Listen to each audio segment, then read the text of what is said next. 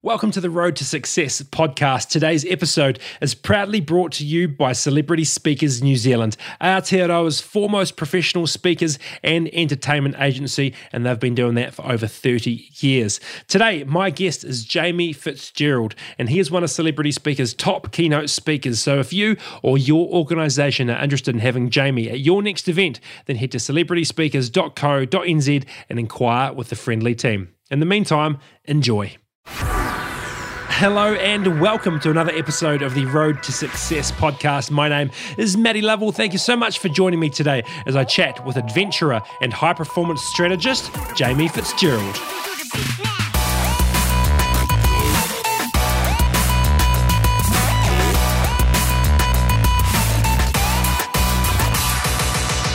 Jamie Fitzgerald, hey, thanks for joining me. Oh, yeah, no, awesome to be here, mate. It's been a weird old world. We were just talking off air before. Obviously, you, you know, you do a bit of speaking and so do I, but uh, the um, you know, our life has sort of been on on Zoom calls for the for the last couple of years. Oh yeah, yeah. No, tell me about it. I mean, it's it's been an interesting time. It's almost been like a social experiment uh, to see how people and businesses have have reacted. And yeah, you know, I know, I know there are people out there that that say um, the best way to predict the future is to create it. Um, but I think the reality is that, you know, I think success is more about helping people uh, succeed in a future that cannot be predicted, you know. So I think this whole thing of how we choose to respond is, has really revealed, you know, how people's mindset has set them up or not. Mm. Yeah, I mean, um, when we were going into this, um, into the pandemic, I, you know, we've got a couple of businesses and I was trying to figure out what was going on, and, and, and someone actually gave me a really, really good bit of advice, and I've actually rung him and thanked him for this afterwards, but he said, um, your attitude through this will determine your outcome from this. And I just, oh, it yeah. was, it was such a beautifully synchronized bit of sort of information oh, that I... Yeah, big time, big time. I mean, there's... You know, we could sort of talk about a bunch of stories. You know, one of the adventures that I, I went on, so um, me and this great friend Kevin, we wanted to, we tackled this unsupported trek to the South Pole and back, unsupported and unaided, so no one had, had done that before, so no tractors or dogs or anything. And you train your guts out for about twelve months, dragging tyres all around the streets, you know, getting laughed at, all of that sort of stuff, um, and yet, as soon as we started, we expected it to be a doddle, right? Because we'd trained for more hours with more car tires and, and in the Arctic and things than anyone else. And yet we were just not making any progress at all. In fact, we were meant to be traveling thirty kays a day and, you know, we were only traveling five, and it was an embarrassment. And when you talk about the, you know, the attitude and how we choose our attitude, our conversations had got really negative for a couple of days, to the point where we wondered whether we should phone up this little plane that dropped us off to then pick us up and take us far closer to the uh, South Pole. So fundamentally changing the objective of the expedition. Mm-hmm. But thankfully we changed, we recognised that, and we changed our, our kind of way of thinking. And, it, and we said, well, instead of the the conditions... then leading to how we responded, then leading to the outcome, we instead said, hey, look, the conditions and the soft snow and the, the wind and everything, uh, we, we can't necessarily change that. Um, but let's now focus on the objective and, and think about that next, and let the objective determine how we respond. Mm-hmm. And so in practice, what that meant was, um, you know, each day we were sort of playing mind tricks on ourselves about how to have a conversation and the types of questions we asked each other, so that it made us feel more proactive and, and in control of the controllables. Um, and and I it definitely had it sh- it shifted the pendulum in our favour, and and I you know and that's what helped us get to the South Pole. I'm sure of it. Yeah, yeah, yeah, and and you know, maybe we can sort of, um, you know, I'll sort of do a bit of background for you as well, because we sort of, um, you know, you're sort of quite an interesting person, I would say. You've you've obviously worked, walked unaided to the South Pole. You've you hold two uh, world rec- you hold a world record for rowing the Atlantic. You've represented New Zealand twice, walked the length of New Zealand, and fronted two different documentaries. And on the same hand, you're also sort of quite entrepreneurial. You've worked um, in a number of different industries, including marketing, finance, agriculture, education, and now you're running a consultancy business as an expert in strategy, leadership, and change movement. It's not a bad-looking C V if you read it out like that, is it? Uh, yeah, I guess. Um, yeah, it has. Been, it has been awesome. I mean, there are so many. Um, ulti- ultimately, across both of those um, different types of careers, if you like, there there has been one common theme, and I would say it's all about. Um, either helping my team or other teams, you know, be the best that they can be or or or achieve peak performance. You know, how do we exceed our own best practice in pursuit of a, you know, overarching vision or goal or, you know, choose your terminology. But I have really enjoyed the the metaphors or the connections between the two. Um Yeah, I mean, for some of those things that you mentioned, um, like the world record across the ocean, no, not that many people do it, so it's a record that's not that hard to get, right? Well, I'd still say, I wouldn't say it's not hard to get. Rowing across an ocean is certainly hard. It's just uh, it's a it's a small group of people that are willing to take on the challenge. It doesn't uh, doesn't in any way downplay the the effort that's required to. I've actually had a guy on here called Isaac Giesen. Do you know Isaac Giesen? Oh yeah, no, yeah, I know Isaac. I mean, it was amazing what what Isaac did as well, and and the cause that that yes, he was doing yeah. it for. I really admire him for that. Yeah.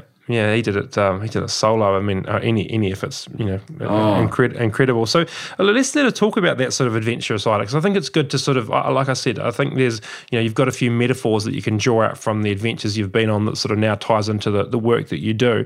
So let's sort of, um, you know, go into that a little bit. Where did this sort of desire, I guess, for you to to start exploring and, and challenge yourself physically come from?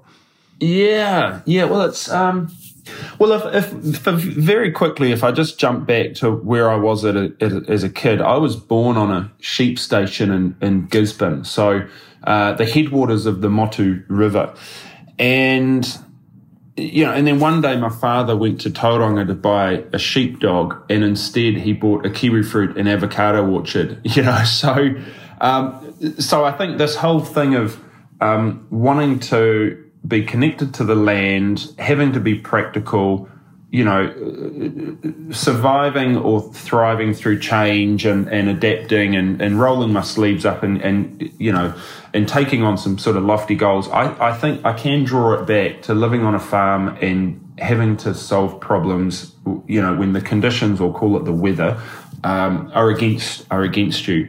So fast forward, you know, a few years, Uh, from Tauranga, yeah, I did a lot of rowing and, at school, and I went on to row for New Zealand, which was fantastic. I reached this point after finishing some study where there were, I had this uh, option, or I had, I, a f- friend of mine asked me, look, hey, can you help me out with one other rowing race? Because I need an extra rower because one of the two people has, has pulled out of this boat because of an injury. And I said, yeah, sure. And I just completed a, a rowing race against Cambridge and Oxford universities, and And I said, yeah, well, what's the race? And he said, well, it starts in Africa and it ends in, in um, Barbados. And I had no idea. It turns out it was the Atlantic Ocean. So that was the first very big expedition or, or adventure that I did.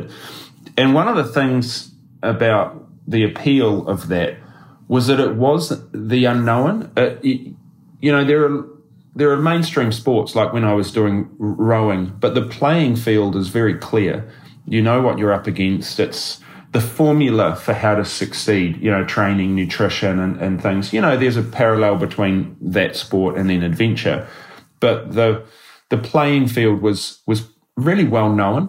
So having the chance to then take on other big campaigns where the playing field is actually, it's it's absolutely unknown in many respects, because you don't know the conditions that you'll face. You don't know when the storms will appear on the ocean. You don't know where the crevasses will open up in Antarctica, and and working with others to navigate that, either literally navigate, um, but also working with a team around how do you solve problems.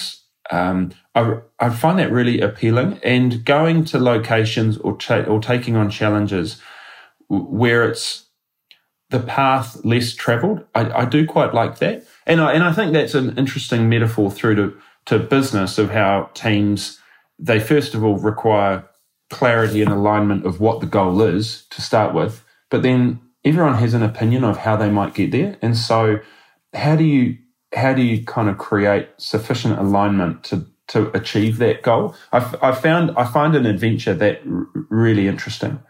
Yeah, um, w- when you are asked to do that rowing race, that that cross Atlantic, did you know in your gut that like the second you heard that you were going to say yes?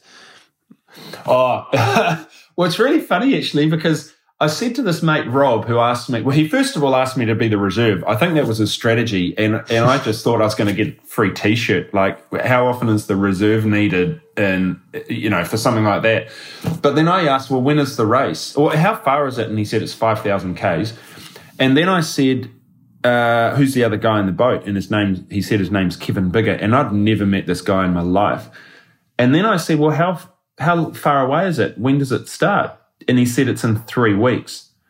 And so I kind of had this sphincter-tightening experience, and, um, really not knowing. And I was really eager to to take it on, but I was I was scared. The only thing that gave me a bit of comfort was that I, I knew different people uh, from various boats from the previous few races because it happens every two years. I knew some people who had completed it. So that gave me some peace of mind that, you know, if they can do it, well, maybe other people can, and maybe I can too. Um, but I did go off and do a little bit of research, um, and because I wasn't sure if I could trust this friend of mine. But once I met Kevin, and I had this real appreciation. Like, he and I connected. We're very different, Kevin. You know, I said I grew up on a on a sheep farm and helped Dad with home kill and everything and fencing. Um, Kevin's Kevin's first job was he was a mascot at Rainbow's End, and he won't mind me saying that because I love it, and it represents how different we we both were. And as mm-hmm. soon as I met him, we had this connection that I knew that our different perspectives could help us through some tricky stuff, and he was so well prepared. It inspired me. Um, so I thought, you know what, I'm up for it. And, you know, the rest is history, and he and I have gone on and we've done a few different trips together. You know, some adventures I've I've not done with Kevin, but most of them have been, and it's been fantastic.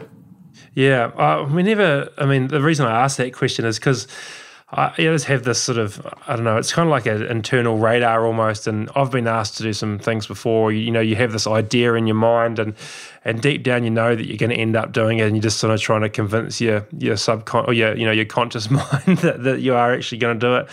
Um, I on the on this podcast actually I was interviewing a guy called Andy Beale, and he's sort of an endurance Um, freak, I'd say, and uh, I was asking him how he came up with his ideas, and when I was telling him, I said, "Oh, I saw this, um, I saw this video during lockdown, and this guy did a thousand burpees in this in, in a go," and then um, I, I asked him some sort of question about it, and he just went quiet, and then he comes back and he says, "You know we've got to do this now, don't you?" And I was just like, God damn it, Andy. And fast forward about four months, we ended up doing it. But you just have that gut. That is gut so like, cool. Oh, well, yeah, it was, wasn't cool at the time, but yeah, ended up being ended up ended up being good. There's this there's this thing I I don't I don't know if this is proven by research. I suspect there is. I, su- I suspect there's a bunch of um, people who have proven this, but I'm convinced that the more people you tell that you once you have a goal, there's a higher chance that you'll do it. Uh, so, uh, so on the podcast that you had with him when you talked about it, I think that's the perfect opportunity to say what a goal is. Um, you know, like if you tell just your partner and then you pull out, um, you know, they're still obligated to love you, right? If you if you don't do it, but yeah. if you tell someone that you really don't want to let down, or your workmates, or on live on a podcast. Yeah, I reckon there's a much higher chance that you're going to follow well, through with it. All right, well, don't bring anything up here and, and lock me into anything, Jamie. I'm certainly not going to row the Atlantic with you. Um, and so, and obviously, you know, you, you've rowed the Atlantic, but you've also walked, as you've mentioned, sort of unaided to the South Pole. Now, those, um, you could say fundamentally they might draw on the same sort of, um, you know, elements in your body as far as adventure and interest and challenge and bits and pieces, but they're they're very different pursuits as well. So h- how did that one come up? Was that a was that a friend that asked you to, to jump in again? Or Yeah, yeah. So... So after after the rowing race, I, ca- I came back and, and I finished some study in management and, and communication, and uh, I went from owning a farm fencing business to then working within financial services. And for me, professionally, I thought that was you know, going into the corporate jungle um, and, you know, the unknown. Now, after, you know, after a couple of years or after maybe less than that, I can't remember, but I thought, you know, what would be another ad- adventure? What could be another endurance thing that I could I could carry on with? And at that time, I had the chance to get to know Sir Edmund Hillary a little bit more. Now, he was the patron of our rowing race across the ocean, but I'd, I'd had the chance to go and see him, you know, a little bit with Kevin uh, up in Auckland where I was I was working. And one and we'd done some research, and it was coming up to the fiftieth anniversary from when Ed had driven tractors to the South Pole.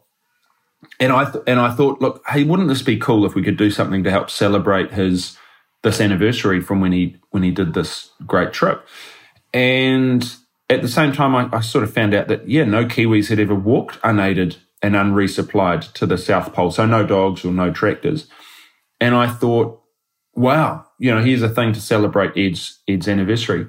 So Kevin and I, we go and have a cup of tea with him at his place, and we tell him what our goal is. We sort of lay our heart out on the table there with our cups of tea and a biscuit, sort of saying, look, and not knowing how this guy's going to respond. We tell him the goal, and I'm not taking the piss when I say he looks at us after we tell him the goal, and he says, is that it? And and you you look at the guy, you sort of spill your cup of tea, and you're not quite sure how to respond. And finally, though, he he said, after we kind of asked him what he meant, he said, look, whatever you do, make sure it's the most demanding but rewarding thing that you can imagine. And that's stuck with me since then. And interestingly, it, it ties into a whole chunk of research we've done around peak performing businesses around the world. Uh, but this whole thing around what's the greatest imaginable challenge that you you can imagine. And so we went away from that conversation, and we found out, yeah, no Kiwis had ever walked there un- unaided, but no one from anywhere in the world had walked unaided from the coast to the South Pole and back again unresupplied. So no dogs or horses or anything. So we said, okay, well, well, and it's about twelve hundred kays to the South Pole, twelve hundred kays back. It's the highest, the driest, the windiest, the coldest continent on Earth. So we said, hey, that's it. Uh, that's the goal then. Uh, now, it turns out there was a reason why no one had ever done that before, and we were going to find out uh, why. But uh, that whole concept of uh, what's the most demanding but rewarding thing, Uh, that chat with Ed really, really stood out for me. So you asked about why this, why Antarctica. Uh, it started out by by the anniversary from Ed as the as a, a means to celebrate something, but because I'd done so much rowing in my life, you know, the flat water rowing boats, and then went on to the Atlantic. For right or for wrong, I didn't really think of it as that bigger achievement, because I'd probably rowed the ocean, the equivalent of the ocean, two or three times in the previous fifteen years of training flat out. So the thought of taking on a challenge in a completely foreign environment, something that was I was having to learn from scratch, that was really appealing. And I'm not talking about it from a physical sense. I'm talking about it from something that you know very little about. And that, and that was, I, I was really attracted to that, because the only time I'd ever been to the snow was at a sixth form P E camp, you know, a couple of decades earlier or a decade earlier. So th- that was the motivation. Yeah, wow. And um, how cool to have Sir Ed sort of challenge you like that. I think that's always the, um, you know, I did this, nothing what you've done. I rode a rickshaw from the top of India to the bottom, and I, um, and I, the idea was to raise some money. And I remember my, I said, oh, I'll, I'll raise, and I have someone who was sort of mentoring me, and I just was, you know, it was more business, but they, I sort of said, oh, I'm, I'm, I'm going to do this, and I'd, I'd like to raise ten thousand dollars. And he said, oh, yeah, that's pathetic. I went, and, I went, and, and I'd even sort of like in my mind, I'd, I'd, I've, I said, I remember saying, I said, I've got to raise ten thousand dollars when I give it to these charities. And he said, that's pathetic. And I was sort of like, I was probably like you were, you know, sitting there going, oh, far out. Like, um, why is that, how's that pathetic? And then, um, and then I think I said, oh, I'll, I'll triple it and do thirty thousand dollars. Uh, and he said, uh, he said something about sort of you, you get what you ask for, and um, you know you, you'll never know unless you, you make it uncomfortable. And so, um, yeah, we upped it and ended up getting far more than we even sort of upped it to. But uh, it's interesting when when you get challenged like that. It's sort of a um, it's a oh yeah, yeah. Well, it's there, there's that phrase that uh, I'm not sure where the phrase started out, but it's something like what we focus on becomes our reality. And that fundraising example, I reckon that's perfect. You know, it's you know in the in the strategy world. Uh, To me, strategy is about two things. It's about how do we organise ourselves to achieve an agreed objective, but it's also about choices, what we say yes to and what we say no to. Now, in the South Pole example, through that campaign, there was like probably fifty thousand tiny little choices or decisions that we had to make. And it was because of the goal of walking there and back that it meant that we just could not make compromises. And if our goal in hindsight was simply to walk there, it meant that our sleds would be, you know, half the weight. I'm sure we would have made compromises. In the same way that for the rowing race, it was across the ocean, it was, well, do you want to just complete it or do you want to win? And that fundamentally changes every decision for every minute of the day that you're out there. Mm-hmm. And so your fundraising example, I think, spot on. Yeah, it was, it was, and it's, you know, uncomfortable, but that it's in that, you know, again, if, you know, if we'd aimed for ten thousand dollars, we probably would have got ten thousand dollars. You know, we ended Big up time. aiming at fifty and got eighty-five, I think. Yeah. But um, it's so that cool. sort of, it's that sort of, yeah, that, that being challenged, which makes it. And, um, you know, you, you brought up an interesting thing there about strategy, and we'll get to that uh, in a more in a second. But, you know, you talked about choices, and, and um, you know, I often think about this, that, you know, your, your your whole life is really a series of choices, and any business, any direction an organisation takes is just a series of choices. And, um, you know, tr- trying to equip yourself, you know, in any situation, whether it's in the South Pole or in, it's a, in a boardroom strategy session, to to make the right choice is probably the most single most important thing you could do with your life. You know, as long as you're healthy and you you know you're loved and mm. you, you love, but you know, putting yourself in a position to make good choices will ultimately have a probably the, the most significant impact on your life you could imagine. Oh yeah, yeah, yeah. No, I couldn't agree more. Yeah, and sometimes, and sometimes what we say no to says more about us than when we say yes to something. You know, it's. You know, I, I just think that if you're ambitious, you you know, you're open-minded and and all of these kind of nice things, it is kind of easy just to keep saying yes, and you get busier and busier and busier. It's when you say no, it I think it demonstrates some real conviction to what you stand for, either as a business mm. around how you create value, or as a person around what your personal goals are, your your values. Um, yeah, I th- I think that's when the real test happens. For example, if I'd said no to any of these other adventures or something, well, what did that say about my own values? Um, mm. So, yeah. Yeah, that's interesting. I mean, like, there's that sort of phrase, you know, you can be good at anything, but not everything. You know, you sort of have to you know, pick and choose what it is and... Um, You know, yeah, you can, Jordan Peterson. You know, I don't know if you follow his work at all. He's a bit controversial, but he sort of yeah. he said that you can um, you can have pretty much anything you want, but you've got to specify it and then be willing to sacrifice most other things in order to get there. Completely, yeah, mm. completely. Mm. You know, it is. It is. Um, and you know, when we talk about uh, some of these businesses or, or personal goals, you know, what are the priority things that are going to help you achieve that goal, and everything else is kind of a distraction. So, mm. Mm. yeah, yeah, did right. So, so let's talk a little bit about. Obviously, you've done these adventures, and, and you've, you've you know done a number of different things. But obviously, at the same time, you know you weren't doing these full time, or maybe you were for a short period of time. But you've obviously developed a career alongside that. So, how did your sort of career evolve to you know sort of again where you where you started and where you, what you're doing now? Yeah. So. So there was a couple of things. So what we're doing now, uh, I guess for Inspiring Performance, a lot of our work is around helping uh, helping teams, helping businesses, government agencies around the world, you know, be the best they can be. But in practice, what does that mean? Well, it means that they've got clarity and alignment of, of you know, where they're going, how they'll get there, and how they'll maintain momentum.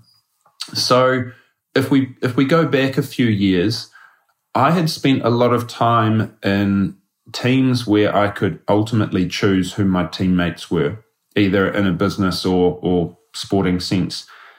And then, but when you get a whole bunch of people who want to be world champions, things can often sort of take care of themselves. It's when you get in teams or a business where not everyone has the same motivations, or their priorities are, you know, their personal purpose is more around family or whatever their time of life is. And so I went, when I went to financial services and managing branches of a, of a bank and business banking, I, I, I that became really clear to me around how do you get the best out of a team when everyone is different and there's diversity and things. And, you know, my roles around then were all around how to implement strategy then.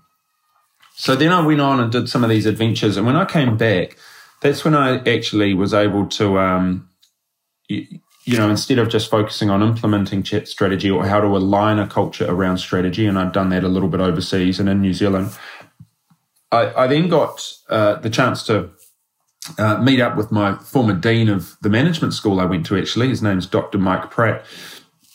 And he had done so much research with others around what makes an organisation um, achieve peak performance. So it was around how to set strategy and purpose and strategy. And so he and I ended up doing a lot of work uh, with the establishment of strategy. Now, we were doing that with many, many different businesses. And on behalf of Trade and Enterprise New Zealand for, you know, over a decade, we were the providers of a strategy service where we were, where we were helping, you know, hundreds of these businesses um, grow bigger, better, faster for the benefit of New Zealand. And it was the establishment of strategy that I found really interesting, because you can implement or align cultures to something, but what if it's the wrong thing? Or what if it's, you know, without sufficient, um, you know, clarity or, or the right sort of goal? We talked about, you know, the fundraising that you had mm. or, or the South Pole. So that was the, that was, I guess, the, the shift to the work I'm doing now. It started off with being how to align and cultures and things, and then it sort of merged into, well, how do we set off to begin with? And I and and I, that's what I find really interesting now. So I'm involved in the in the establishing of it and getting teams to figure out where they're going, um, and then subsequently how do they maintain momentum through culture afterwards. So that's what that's what we do with practical tools and, and other bits and pieces. Yeah, man, that's um, I'm incredibly interested in all this. So I've got I've got certainly got a number of questions, but I would start off by maybe can we define a couple of those terms? I'd be interested to just see how you think of them. So strategy would be one, and peak performance would be the other. What do they mean to you? So yeah, strategy in its most simplest form to me is about how do we achieve an agreed objective. So how do we organise ourselves to achieve an agreed objective? And then, as we mentioned earlier, the second part of what I think strategy is, it's about choices. What do we say yes to and what do we say no to in pursuit of that? Um, and, and strategy, from a Greek word, I think, uh, it, you know, it, it also relates to, originates from a, a, a war or a, a battle setting around how do we achieve um, an objective. So That's to me, that's what strategy is. Um, peak performance, and it's from the research sense, and there was a book uh, that that Mike and, and others were involved in, in establishing in the late nineties. It started out with them looking at case studies of global sporting teams who, because they were sports fans, you know, this is Kevin Roberts and others, so that, you, you know, Man United and, and Chicago Bulls and things through the nineties. Uh, and they looked at, and they went and visited them all. And some of these sporting businesses, you know, players were coming and going ultimately, but these organisations were sustainably outperforming their industry peers.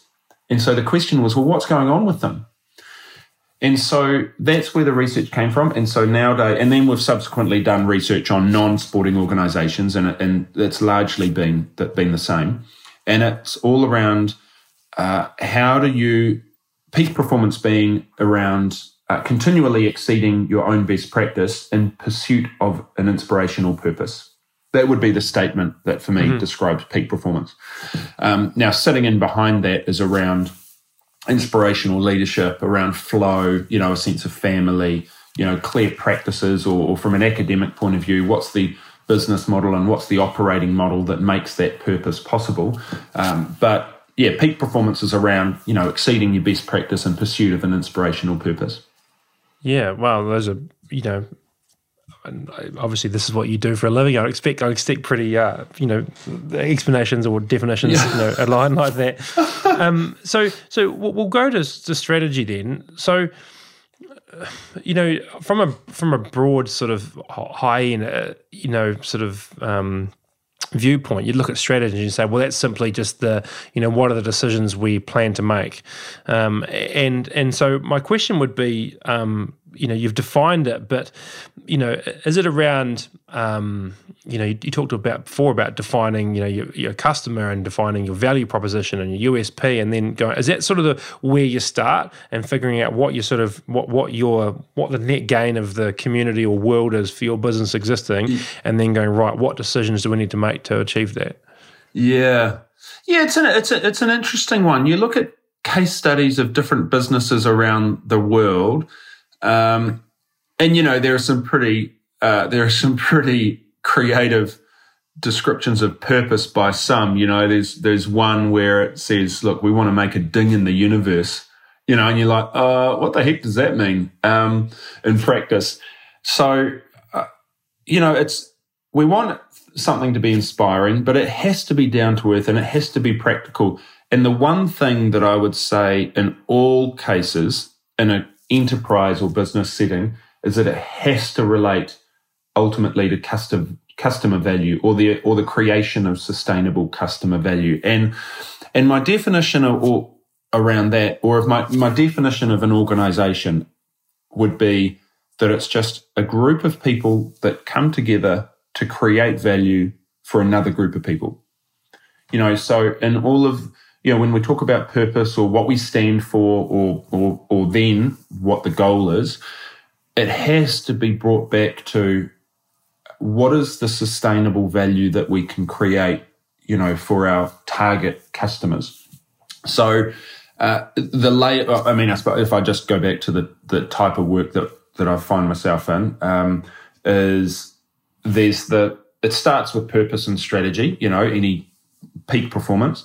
Um, so what's the goal? We need to know how we create value, what we stand for. But then that would translate through to the next layer of strategy, and I'd call it business strategy, so business models. So a business model would be just the logic of how you deliver that value through to those target customers. So you mentioned, you know, value propositions. So from the perspective of the customer, what is that value? Um, and then you've got the channels to market. How do you kind of structure revenue streams and, and that stuff? The next layer below business models and business strategy for me would then be, well, what's the operating model? So how do we organize ourselves around governance and um, people, processes, you know, communication in order to then make that even possible? And then you have all of the, the wonderful other parts of it around marketing, specific marketing strategy, branding, people and, and yeah. things. So, yeah, you're right. It's I, I, I'm always conscious that it can't be happy-clappy for the sake of it, you know, because it has to be r- relevant in practice for all of those things that you mentioned earlier around, well, how do we actually make a choice?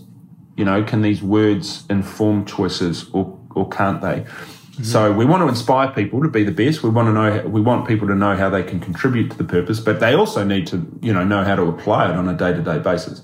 Yeah, absolutely. And listen, listening to that, you know, uh, it seems like strategy is really just providing clarity to everyone. Like all those things you sort of suggested there were all pretty much questions, you know, like mm. what are we doing? How do we generate this? How does the business make money? Who are our customers? Yeah. How do we add value?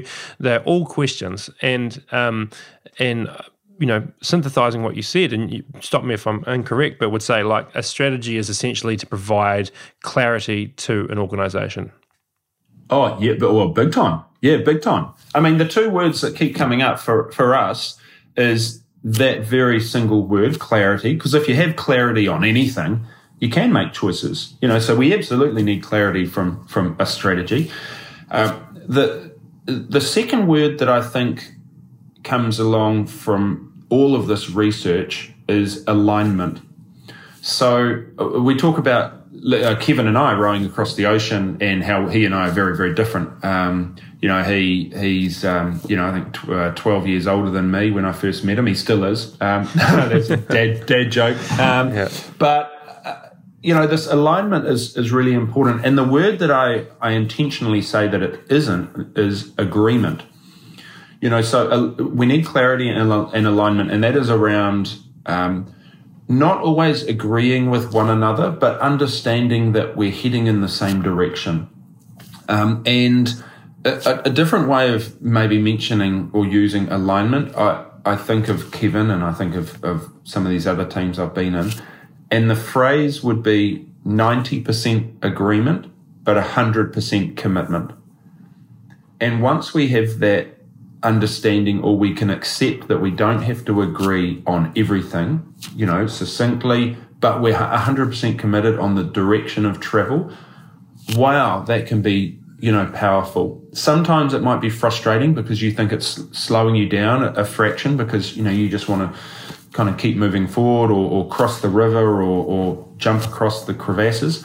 But actually, you know, accepting that alignment may provide greater options in those times of need, then that can be even more powerful.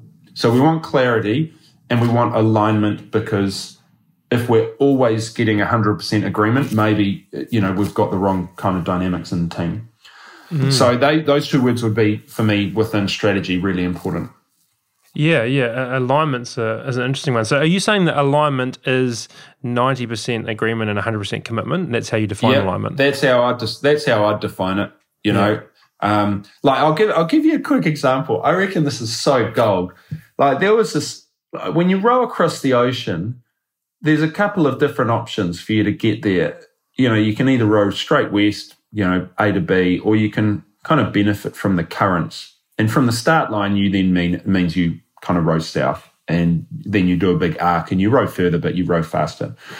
So there was this, uh, and, and most crews, their operating model, we talk about that, most crews row two hours on, two hours off, two hours on, two hours off. So, you know, when one person's rowing, the other person's having a, a nap in the in the little cabin.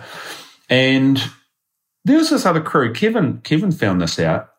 There was this other crew that for the first whole week of this race, one of them was rowing west. No, they got to the first week of the race, and this was a crew that wanted to to win. They were super competitive. And after the first week, one of them had, had come out of the cabin and he said to the other, look, how's it how's it going? And the other guy said, look, this, this race sucks. You know, I'm, I'm rowing as fast as I can west during my shift, but we're getting an update every day on where we are compared to the other crews, and we're toward the back of the fleet. I want to go home. So they're seven days into the race, and this other guy stands there and he said to him, which way did you just say you were rowing? And this other guy had been rowing south during his shift. So they'd been rowing west, south, west, south, west for the first damn week of this race. They then have this, I mean, every team listening to the podcast here will have their own terminology. These two guys had a courageous conversation. and um, and yeah, I think that the, the idiots carried on. Right, they couldn't agree, right? One said, look, you're an egg, I'm going west. The other guy said, stuff you, I'm going south. For another couple of days, they kept doing what they're doing. Now, finally, they just agreed to move on with their life, and they then beelined it for, from wherever they were to Barbados. Now, they didn't do very well in the race, and they didn't do well at all. And, you know, that's, to me, is a really good example of of alignment, of you don't have to always kind of agree on every single tiny thing, but we just want to know that the direction of travel yeah. is is the same. Yes. Yeah, so they were they were probably both one hundred percent commitment but zero percent agreement. Yeah, yeah, completely. And you cannot argue that they weren't putting in effort yeah. and they wanted to win. Uh, you know, some crews just want to raise money for charity or or complete the race, or it's some sort of life transformation, and that is their awesome motivations. This was a crew that they were committed to winning. You talk about then strategy, you'd think that there should be sufficient alignment on how they're going to achieve their goal, but that was exactly where they had they had their flaws. Um, yeah, I just wow. I, oh, yeah, I crack up every time I think of it. And and team and but the, the scary thing sometimes is with teams or businesses. I share that uh, little sort of story, And in the room, you can just see the eyes of and the, the reactions of some people. A lot of people laugh and, and things. And then some people, you can just tell that they're saying, that's exactly what we're like right now. Yeah. Um, so at least it's a positive that they're in the room to fix it. Yeah, yeah, yeah, yeah. Figuring out, making sure you're all rowing in the right direction is, um, yeah. you know, is certainly a good analogy. And, yeah. um, you know, when we talk about, um, you know, if you talk about strategy, who who do you see out there that is nailing it? You know, who who's, you know, fundamentally, I mean, obviously, I'm not saying, you know, maybe not businesses you work with particularly, but strategies are quite broad, and they, they're often, you know, people sort of know what direction an organisation is trying to go in. Is there, is there an industry or a business or a, an organisation that you look at and going, you know what, you guys are really nailing your strategy at the moment? Yeah, yeah. Um, so, so there are, there are absolutely peak performers out there, and I find it really, um, you know, I find it really inspiring to s- sort of see these stories. It's worth keeping in mind, though, that it's always, uh, it always has to be connected back to what is the shareholder intent of uh, those who are involved in that business. Because let's not um, let ourselves fall into the trap of thinking a business is only a success or a strategy is only a success when these stories are of people going global, or, you know, it's not it's not exclusive mm. of that. Like someone like Allbirds, you know, mm. hey, you know, and I know that you've sort of, you know, Allbirds, and um, you know, hey, that's a great success story, and their objective is is to change the way uh, shoes were sold and channels to market and things, and, and the sustainability, and, and that, so there's a there's a success story. But if we think of at the other end of the continuum, or a very a different perspective. What if you have a self-employed person uh, who has made the deliberate choice to say to themselves, you know what, I, I love being nimble. I love being without the constraints of having one hundred staff and a fixed, you know, set of buildings somewhere. Uh, and my shareholder intent is that I want to choose this amount of work and time with my personal life, and this is what I'm doing within my, you know, with what within my mm. control. You know, that is a success if they've set out that, that that's their goal. So for anyone listening, uh, and this is something that I learned as, as well in the early days of Inspiring Performance, you know, me and a few others, we said we're deliberately not wanting to create um, the business into becoming an exporter of, of I P. We work overseas, but we're not wanting to turn ourselves into, um, let's say, in a New Zealand setting, like in, in the Ice House, you know, which is a success story. Mm-hmm. Um, so for those people out there listening, uh, don't uh, don't always compare yourself with other people in your industry thinking that they may be a success or not. It always comes back to, well, first of all, what is the personal ambitions and, and shareholder intent? You know, even in a government setting, there are success stories out there too. And I know that some people like to have opinions about ministries and, and governments and things. Um But there are people like New Zealand Trade and Enterprise um, in the very early days, and they wouldn't mind me saying this, um, but there was a point in time when, as an agency, they thought the minister was the customer. But then once the share, rather than what it should be, which is in my head, the minister should more be like the equivalent of the chair of a board, you know, in a corporate setting. But once that got shifted and they changed the, the, the attitude to who the customer is and their whole business model and how they operated, N Z T E now is what I would describe as a peak performer within the government setting. And they're sort of role models for many others, and they're doing some amazing, amazing work. So um, long story short, yes, there are peak performers out there, mm-hmm. um, but I wouldn't want us to say it's only those who are the biggest yep. or the most global that are the best peak performers. There'll be sort of people that we don't know. Uh, that, that are doing really, really well because they're clear on on what they're trying to achieve, and they use that to make decisions. Yeah, that, and that's a, a brilliant point. I had Hayden Patton, the rally driver, on here a couple of weeks ago, and he said something really profound and it stuck with me. He said, um, he said what he realised as he got older that that um, success wasn't winning, success was achieving his goals. So he said that some races we would go in and the goal would simply be to finish the stage, or it would be to, you know, put these new tyres or this new setup or this new co-driver through a test, and and so his his goal might have been completely unrelated to where he finished in the race, but success for him was, hey, look, if we get to the end of this and we know that these tyres do this, that's success for us today. Uh, yeah, yeah. Oh, com- completely. You know, there have been books written, and it's a catchphrase that strategy is about where to play and how to win. But I've, I've, you know, if you, I've just always changed my thinking on that, and and it's more about where to play and how to succeed. Because mm. the ambition, the objective, just like Hayden, it, it, it isn't necessarily to win. It's to, it's about succeeding in pursuit of what's important to you and that shareholder intent or, or, or purpose. So where to play and how to succeed. I, I really do like the the word succeed, because it winning isn't always um, yeah. the most important thing. A bit yeah, like correct. the crew, yeah, a bit like those crews that were wanting to complete the race. Uh, rather than winning it. Now, those two other guys I mentioned, they failed completely because they, they did want to win. But, um, yeah. yeah I, I, the same guy I was talking about before, the, uh, Andy Beale, the endurance guy, he said um, as he got older, and you know, he's, he'd be um, you know, above over fifty now, I'd say, and he said to me that um, once he got rid of his um, mindset towards, he said, he said, getting on the podium was more a function of who else turned up rather than how you performed. And so as as he got older, he realized that it wasn't about getting on the podium, it was about defining, you know, what his performance should look like and what peak performance for him looked like at that event, and then achieving that was success. And I think there's a, a lesson and also some, you know, similarities in what you're saying, and a great lesson for everyone. It's it's not about uh, comparison as such as defining what success is to you and then going out and doing your best to achieve that. Oh yeah, yeah, yeah. No, com- yeah, completely agree.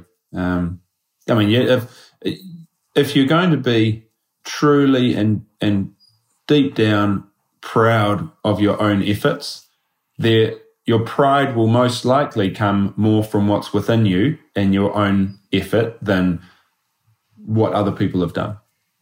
Yeah. That's a beautiful point. And and again, this all sort of comes down to clarity, isn't it? You know, this is, we're talking a bit more about internal reflection now rather than external.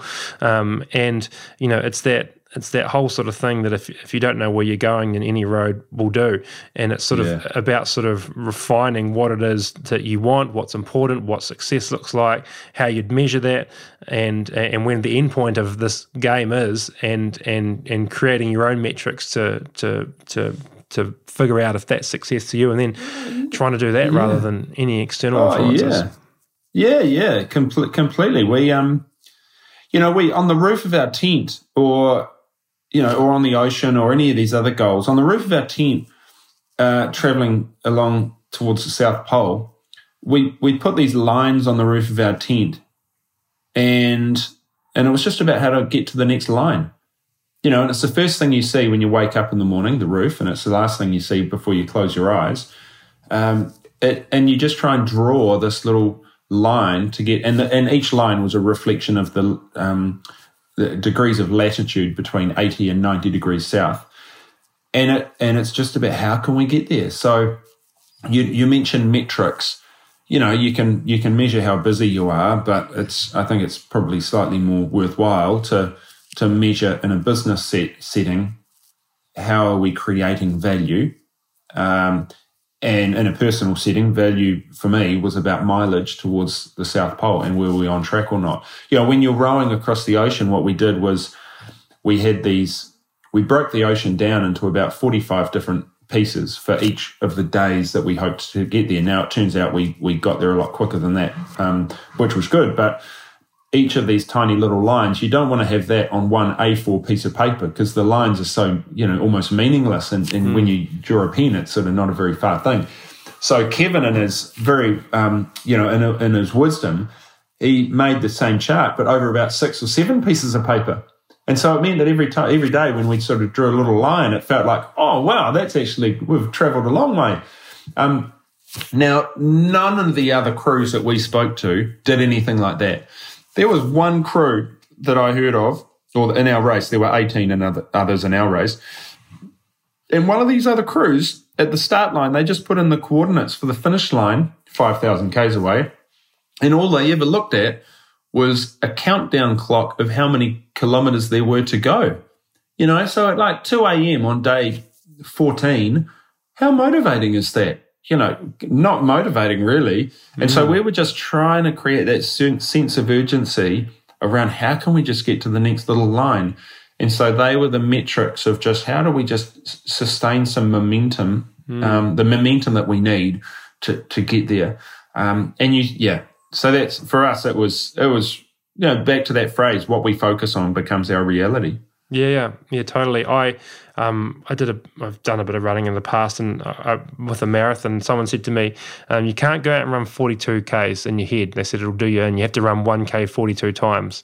And oh, I um, love that. It was such a beautiful way to put it, and um, it really, it, and it, it just makes it so much more doable in your head. Um, and oh, the, the mental, time. the mental game is uh, is in any of those adventurous or endurance based thing. It's it's you know, more about your mental preparation and, and performance rather than your physical oh, capabilities. Big time, big time. We um, no, you talk about the goals that you that you set up with, or having to do a thousand burpees the other day. Um, foolishly, with some mates, we said, um, you know, we're talking about ergs, rowing machines, having to try and keep fit, and so foolishly we came up with this goal of having to row fifty kilometres on a rowing machine. Now, anyone who's sort of uses rowing machines, and certainly any rowers, probably have a love-hate relationship with them, and so having to do fifty kays in once is not really that appealing at all. Um, so I just couldn't, I you know, I couldn't think of of it as fifty kays, um, and you have to pace yourself pretty well for fifty kays on the erg. So for me, it was more about, um, you know, how many episodes of Brooklyn Nine-Nine you could have on the screen nearby, yeah. uh, or how many songs on the on the Spotify playlist, and you just had to break it down like that.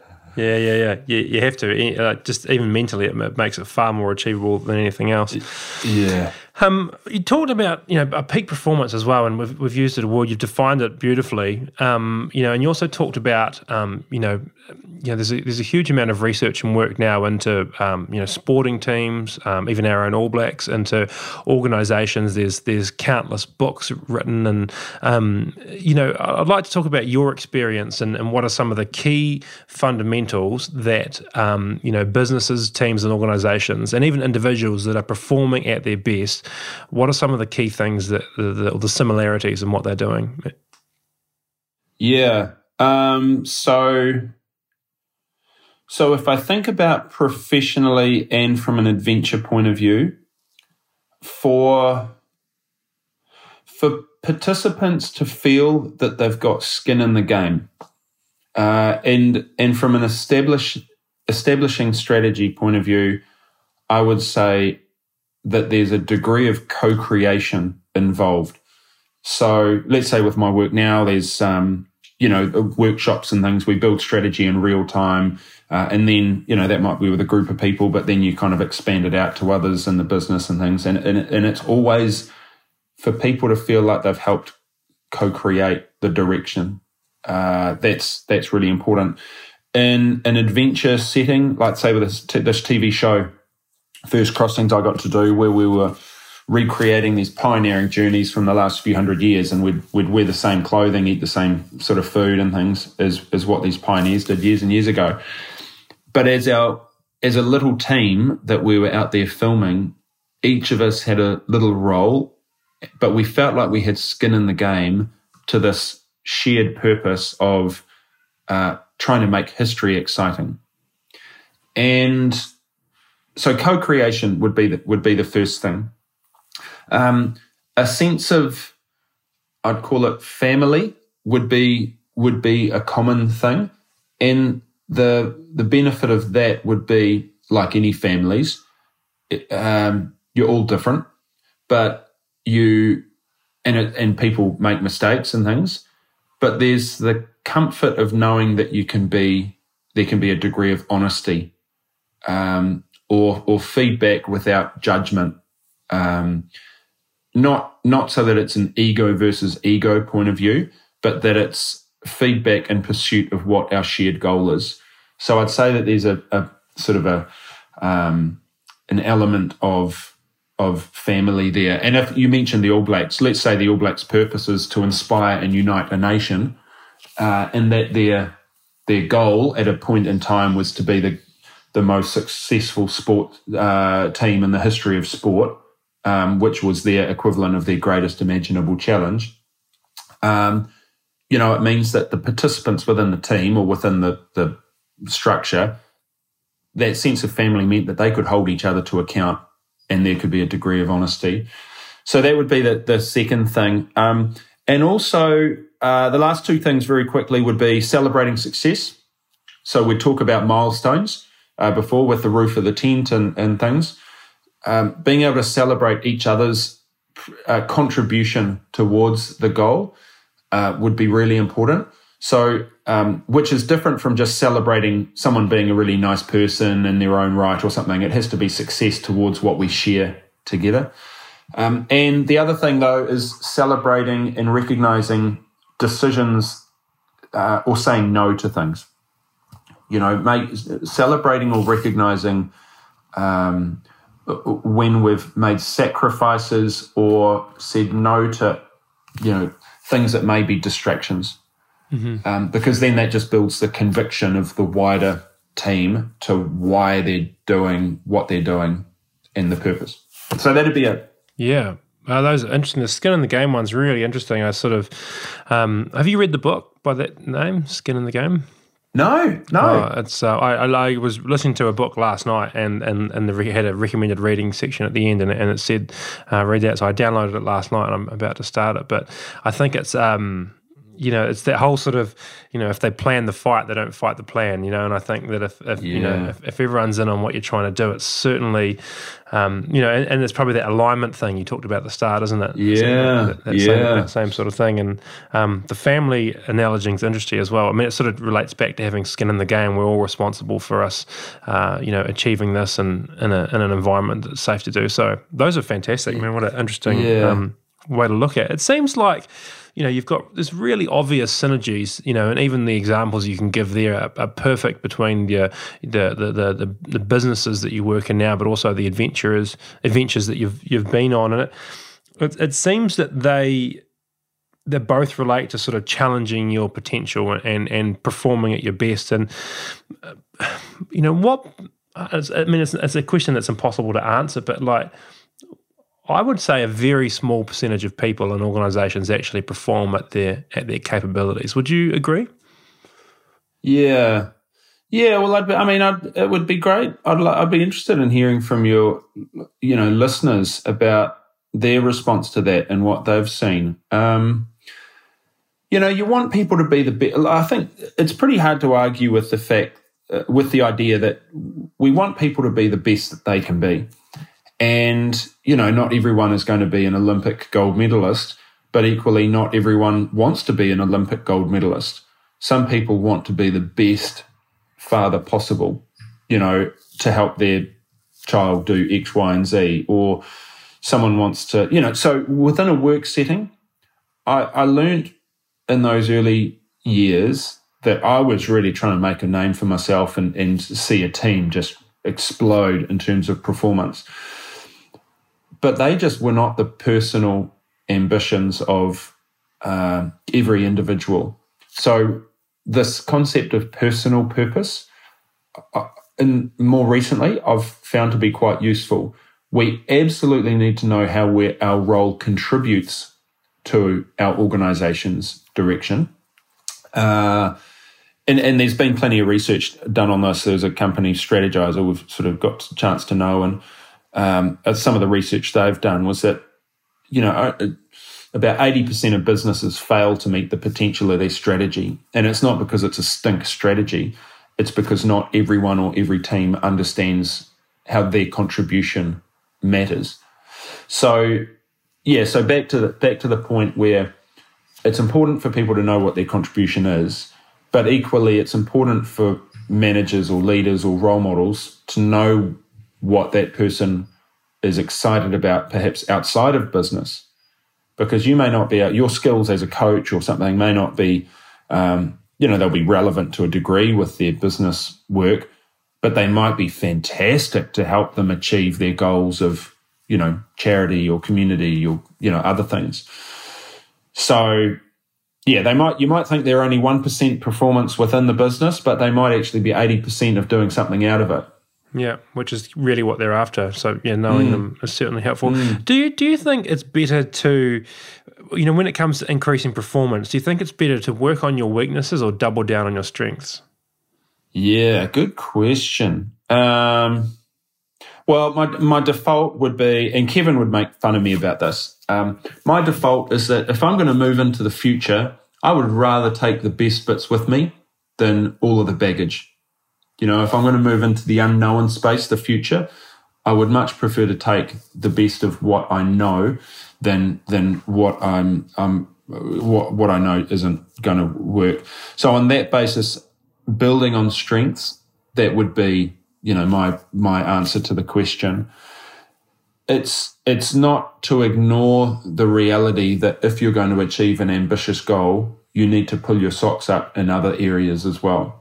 You know, I knew that for the South Pole, my my strengths around um, patterns of behaviour within a team, communication, conflict management, um, commitment to, say, um, fitness side of it, and and uh, strength and and th- it was a real strength. I knew that I could have the endurance, willpower and, and physical ability to do some some good stuff, and that's what led to all of this training and things.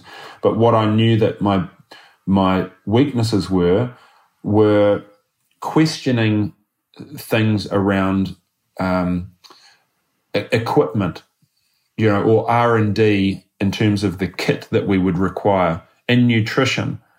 Now, they were not my strengths, but I knew that without, you know, changing the way equipment was being used or some of the material that we'd use or having the right nutrition, I knew that we couldn't get there either. Um, one of the benefits, though, was having Kevin, um, who was amazing at that stuff.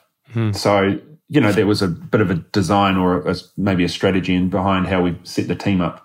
Yeah, yeah, complementary skills certainly are, are beneficial. And yeah, it's an interesting one. I think that you're all... You, obviously, everyone needs a base level of, of skills. Like, for example, everyone needs to be able to, you know, read and and uh, yeah, you know yeah. literacy and, and numeracy. But yeah. you know, not everyone can break a financial statement down to the same degree. But you just need mm. one person that, you know, even in a board, for example, you just need one or two people with really strong financial skills that are able to, you know, but you to, to to really dive into that. But everyone needs to have a broader understanding of that. So, yeah, a little bit of both is, is probably the answer.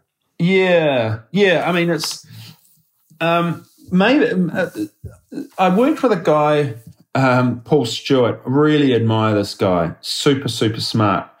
And one of the things that I, because uh, you have like pessimists and optimists and realists and things like that, um, you know, or that philosophically they might, you know, describe themselves, and then you have the cup half full or the cup half empty. One thing that Paul said to me uh, once was, you know, maybe the cup is only half full. And for me, that was really, really clever because it was building on our strengths, but it was accepting that we need to have this hunger for improving, a collective improvement of mm. everything about us. It's not to be negative about needing to improve. It's yeah. about being positive about what we can still achieve in the future. So I always come back to this whole thing is that, you know, the cup is only half full. So it allows you to be optimistic, yeah. but but drive for improvement. And and when we come back to that peak performance thing, continually trying to exceed your own best practice in pursuit of a clear and inspirational purpose, for me that's around giving permission to always looking for ways to improve.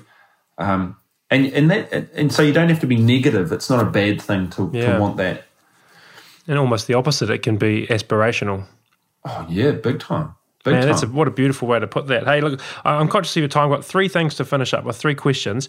Um, you obviously do a lot of research, and, and you know you're you're constantly you know um, learning and and looking and reading and listening. What's on your mind at the moment? You know, what is something in the last week or last few days that you've been thinking about or working on or come across that's interested you or or inspired you? Yeah, so it's probably um, it's coming up more and more often. So with With COVID, the pandemic, you know, th- things are, we're living with it more, or, or or it's more accepted that, you know, hey, well, this is just an ongoing thing. It, it's around operating models within a, within businesses. People, people, businesses' goals or purpose, they may have, you know, changed them. They may have kind of only slightly changed them. They may have sort of stayed the same. But the operating models of businesses, um, It's they've been forced to adjust in the last, you know, couple of years, you know, either willingly or unwillingly. What I'm interested at the moment is those organizations who are slipping back to how they used to work, or they're not slipping back to how they used to work. And the question for me is, um, you, in order to achieve a strategy, you you want to know what your target operating is, uh, operating model is. And so um, I'm always looking now at how deliberate are people about their operating model, or are they just defaulting back to some things that they may have used to do? And I'm not talking about just working in a city or at home. I'm talking about delegated authority of decision-making, governance, you know, people and performance, how are we recognizing induction, you know, all of that other stuff. Um, because once we, we've said it, you know, throughout the podcast, is around being deliberate and clear on what we want. Um, I'm interested in, in operating models at the moment. Yeah, interesting, really interesting. Um, Where next? Like, what do you? What's what's you know like? Uh, do you have any adventures planned? Are you um, are you focusing on the, the the the business at the moment? Yeah, we're doing heaps of business stuff at the moment. I'm finding that's um, keeping me pretty busy. I've um, I've um, I'm pleased to say that I've I've just become an executive fellow of Waikato Management School, and so we're just setting up a leadership academy for year thirteen students in New Zealand. And for me, that's really, really inspiring, helping these young people with big aspirations, big, you know, really interesting vision. You know, how can we help them be the best they can be? So that's something that I'm, I'm interested in. Some adventures. Um, yeah, I did this walk where we length, walked the length of uh, New Zealand along the Te Araroa Trail with, with a bunch of teenage Kiwi kids. You know, I'd love to get into a bit more of that. So less South Pole and ocean rowing, call mm-hmm. it. Um, and maybe more about how to help other people achieve an adventure that's special to them. Amazing. Hey, and if someone is listening and all the stuff you're saying is just resonating and they're realizing that they, they need you or your services, how do they find you? Yeah, hey, just jump on the uh, Inspiring Performance website, um, inspiring performance dot co dot n z, um, or, you know, um, you know, give me a Google, or, or maybe, you know, once they've downloaded the, the website, uh, the podcast from you, mate, there's probably some links and things. But mm-hmm. yeah, hey, it's, um, you know, I'm, I'm equally as inspired by any businesses who are, who are aspirational and have some exciting ideas about their future and want to be the best that they can be. I get just as much out of hearing about them as what they may or may not get from, from the process that we do with people. Amazing and amazing. And the, the last question is, what do you wish everyone knew? And I ask this to everyone, and is you know, it's if, if if you know your life has led you down a, a particular road, and you've got a particular set of experiences and skills and knowledge, and um, you know, what do you think that the world and anyone who's listening would be better for if if they knew?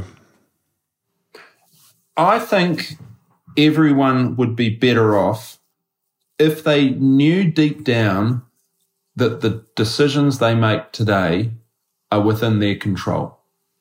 You know, if you're having a a good day, a bad day, and anything else day, how we choose to respond to things are within our control. So we've talked a lot today about being deliberate. Um, you know, there are lots of books out there on a thousand different topics. Our, our choices today will influence what we do tomorrow and even what else we do today. Just know that your decisions, whatever they are, just know that you've been deliberate with making that decision. That's beautiful. Jamie Fitzgerald, mate, I am incredibly grateful for your time, for um, you know, your wisdom that you've shared so openly and honestly today. Um, you know, I know that you're obviously a busy guy, you've got a lot going on, so to sit down and chat with me for, you know, over an hour is um, is, is really, I'm really appreciative and really grateful. So thank you very, very much. Um, I wish you all the best, and uh, inspiring performance dot co dot n z if anyone, anyone wants to check that out. But Jamie, mate, thank you again. I really appreciate your time. No, wicked. Thanks, Matty.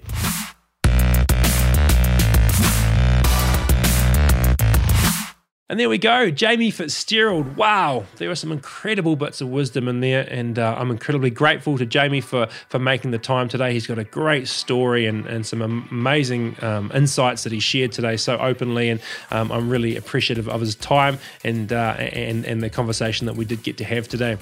I'm also really appreciative and grateful for you. Thank you so much for checking out the Road to Success podcast. I know I say this all the time, but I just love getting to have these conversations, and I do get to have them because people like you listen. So thank you so much for checking out the Road to Success podcast. And if you did take something out of today or any of the other episodes, if you could please leave a rating or review. Wherever you listen to your podcast, there'll be the ability to leave a rating or a review. If you could do that, again, I would be so grateful. It would really mean the world to me.